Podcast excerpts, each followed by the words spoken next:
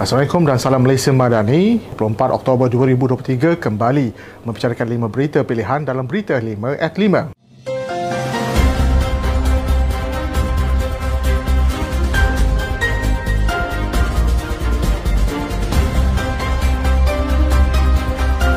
Pengurusi Barisan Nasional Datuk Seri Dr. Ahmad Zaid Hamidi berkata Barisan Nasional Pengurusi UMNO akan meletakkan anak kelahiran Kemaman Terengganu sebagai calon pilihan raya kecil Parlimen Kemaman pada 2 Disember ini.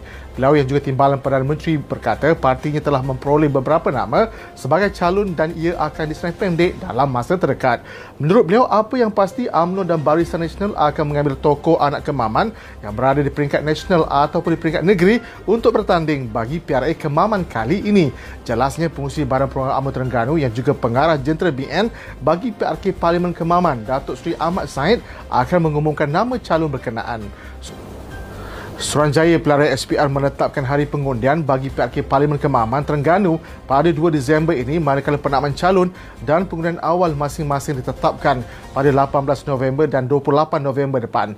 PRK Parlimen Kemaman perlu diadakan susulan keputusan Mahkamah Pelarian Terengganu pada 26 September lalu yang membatalkan kemenangan calon PAS Cik Alias Hamid pada Pilihan Umum ke-15 yang lalu.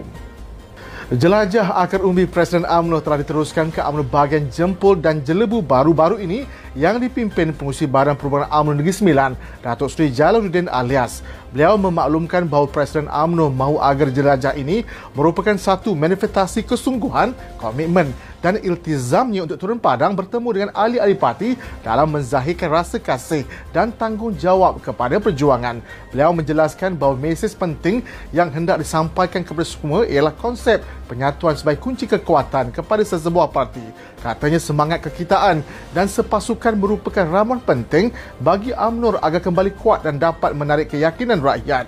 Menurut beliau, perkara tersebut ada yang diterjemahkan di dalam inisiatif-inisiatif kerajaan yang sedang dilaksanakan antaranya mewujudkan prah tahfiz kemas, tivet tahfiz dan tivet wanita adalah hasil cetusan idea UMNO untuk memperkasakan pendidikan Islam dan membantu perkembangan ekonomi dan kerjaya wanita. Bahkan Kongres Ekonomi Bumi Putra 2024 yang beliau pengurusikan akan menjadi medan untuk sama-sama berdedikasi sehingga ke peringkat akar umbi sebagai satu manifestasi iltizam dan komitmen UMNO untuk memperkasakan agenda Melayu.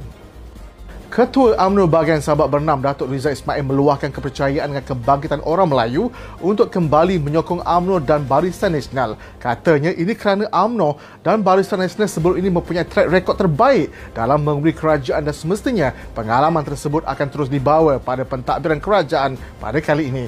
Beliau yang juga ahli Dewan Undangan Negeri Adu Sungai Aitawa dalam pada itu percaya bahawa BN mempunyai potensi untuk kembali kukuh di Selangor melalui kerusi Dewan Undangan Negeri DUN termasuk merampas kembali Parlimen Sabak Bernam daripada pembangkang. Katanya kerjasama yang terbaik di antara akar umbi kepimpinan bahagian bersama pengurusi perhubungan UMNO Negeri Selangor Datuk Megat Zulkarnain Omardin dan Presiden UMNO Datuk Seri Dr. Ahmad Zaid Hamidi pastinya akan mencari strategi terbaik termasuk dalam mengukuhkan UMNO di negeri ini.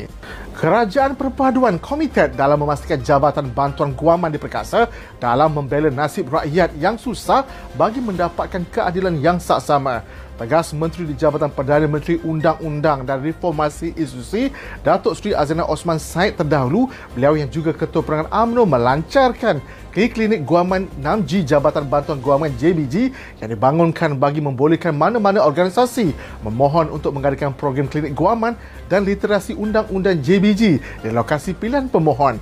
Beliau berkata JBG juga akan mendapatkan khidmat peguam swasta dan pengamal undang-undang badan bukan kerajaan NGO untuk menjadi pengantara tertakluk kepada kes-kes yang perlu dikendalikan. Menurut beliau, lantikan ini bagi memperkasakan semula perkhidmatan pengantara dalam penggalakkan penyelesaian kes di luar mahkamah. Tambah beliau, sesi pengantara atau mediasi bukan sahaja dijalankan secara fizikal tetapi juga boleh dilaksanakan secara dalam talian bagi memudahkan masyarakat selain mengurangkan kos pengangkutan pihak-pihak yang dipertikai.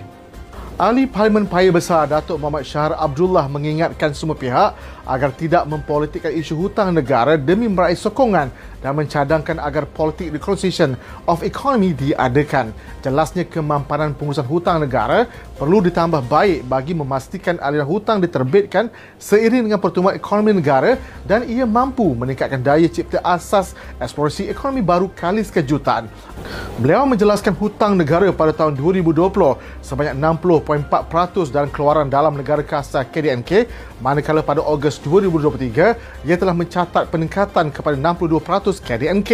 Jelasnya perbezaan yang amat ketara jika dibandingkan di antara tahun 2018-2022 sebanyak 4 tahun adalah peningkatan jumlah hutang sebanyak RM383.2 bilion atau 21.5% daripada KNDNK. Menurutnya, semua ahli parlimen tidak mengira pihak kerajaan maupun pembangkang mestilah berganding bahu untuk bersama-sama memulihkan semula kedudukan ekonomi negara. Justru beliau memohon agar pihak Kementerian Kewangan untuk mengadakan segera perbincangan dengan semua parti agar kerajaan maupun pembangkang dapat bersama-sama memulihkan ekonomi semula negara.